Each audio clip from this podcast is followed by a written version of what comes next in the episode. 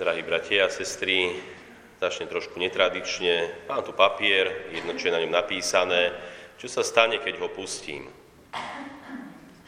Samozrejme, spadne. Pretože máme skúsenosť práve v tom, že žijeme v určitých prírodných alebo fyzikálnych zákonoch a keď niečo pustíme, tak to padne. Keď je to väčšie, alebo menšie, to je jedno, všetko padne, pretože existuje nejaká gravitačná sila, kedy sa dve sa navzájom priťahujú. A keďže ten papier je veľmi ľahký, tak viac ho priťahuje Zem, ako by ten papier priťahoval samotnú Zem. Žijeme vo svete, v ktorom poznáme tieto zákonitosti, ktorými žijeme a na ktoré sme si už aj zvykli. Ale okrem tohto veľkého sveta, tohto veľkého kozmu, ktorý začína možno tu na Zemi a pokračuje ďalej do vesmíru, tak poznáme aj malý svet alebo mikrosvet. Ten svet, ktorý je v oblasti atómov, elektrónov a podobných vecí, tak sa riadi inými zákonitosťami. Tam už neplatí, že keď niečo pustím, tak to padne tam to už funguje na základe pravdepodobnosti, že pravdepodobne to spadne alebo dade to vystrelí, takže to je zase úplne iná fyzika, o ktorej tiež nechcem hovoriť. Ale chcem hovoriť, že okrem týchto svetov, tohto veľkého sveta, toho malého sveta, ktoré ovplyvňujú náš život, tak poznáme ešte aj duchovný svet. A prvé zmienky o tom duchovnom svete sú v knihe Genesis hneď na počiatku, keď je písané, keď Boh tvoril. A hneď v prvej vete sa píše, Boh stvoril nebo a zem. To je, dalo by sa povedať, veľmi jednoduchá zmienka, ktorá viac nerozvádza, ako Boh stvoril to nebo. Nevieme, kedy Pán Boh stvoril nebo, nevieme, akým spôsobom, dokonca nevieme ani, čo všetko sa v tom nebi nachádza.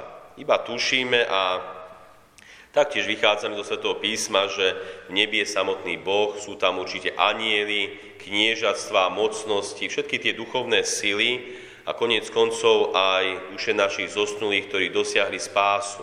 Tie sú v nebi, v tom duchovnom svete.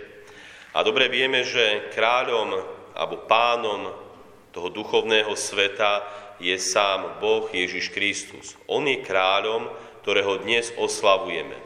Aj v dnešnom evanielium pán Ježiš podotkýna a hovorí, moje kráľovstvo nie je z tohto sveta. Sám hovorí, že existuje ešte iný svet.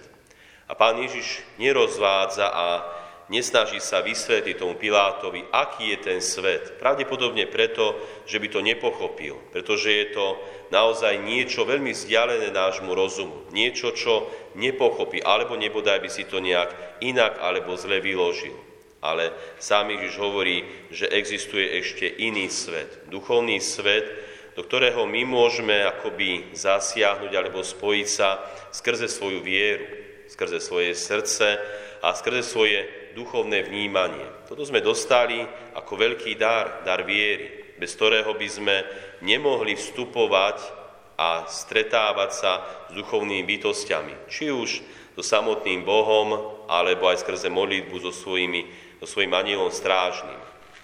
Takže, milí bratia a sestry, Pán Ježiš je kráľom tohto sveta.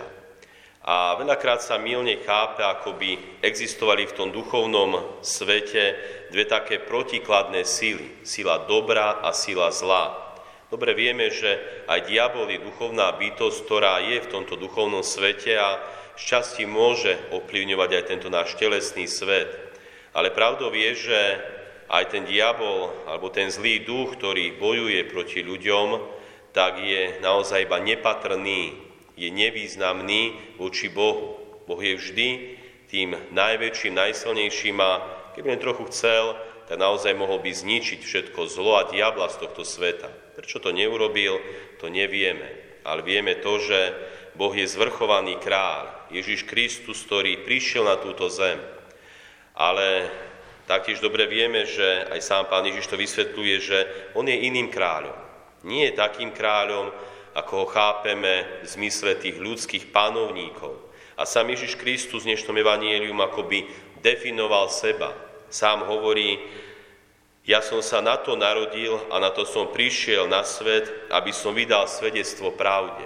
Doslova definuje seba a definuje aj svoje poslanie. Na to som prišiel, aby som vydal svedectvo pravde. A pán Ježiš vydáva svedectvo Či už svojim slovami, keď kde chodí, tam učí, kde pouča, hovorí o Bohu, o láske, o odpustení, o milosrdenstve. Pán Ježiš je ten, ktorý ohlásil Božie kráľovstvo. A taktiež Pán Ježiš neostáva iba pri slove, ale robí zázraky, lieči, pomáha chromým, dokonca kriesi mŕtvych, uzdravuje malomocných a vracia im ich schopnosti. Čiže Pán Ježiš koná skutky, ale Pán Ježiš vydal aj to najväčšie svedectvo, a to je svedectvo vlastného života, čiže vykonal obetu. Obeta vlastného života. A tým Pán Ježiš vydáva to najväčšie svedectvo, pretože tá obeta má zasiahnuť všetkých ľudí, či už v minulosti, v prítomnosti, ale aj v budúcnosti. A čítal som taký pekný príbeh tiež o obete, ktorú vykonal jeden človek. Tento príbeh hovorí o tom, že pred niekoľkými desaťročiami sa skupina študentov strednej školy vydala na výlet so svojim učiteľom. Prechádzali okolo zamrznutého jazera a napriek dôraznému zákazu učiteľa sa niekoľko chlapcov vydalo na ľad. Niekoľko minút po ňom behali a v tom sa prelomili ešte pomerne tenké ľadové vrstvy a jeden chlapec sa začal topiť. Pravda, že ducha prítomný učiteľ hneď utekal chlapcovi na pomoc, skočil do vody a tohto chlapca zachránil. Vytiahol ho na breh. Ale keďže tá voda bola veľmi ľadová, tak učiteľovo srdce to nevydržalo a ten učiteľ dostal infarkt a zomrel. Pochovali ho a pár dní po tom pohrebe stál tento žiak, ktorý bol zachránený nad hrobom svojho učiteľa a takto rozmýšľal hovoril si v duchu. Za to, že žijem, vďačím môjmu dobrému učiteľovi. Za každý deň, rok svojho života vďačím jedine jemu.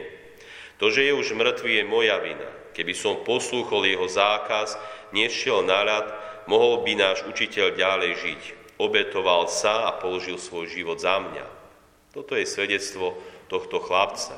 Takže aj my, milí bratia a sestry, Tie si musíme uvedomiť, že za to, že žijeme, vďačíme Ježišovi Kristovi a jeho obete.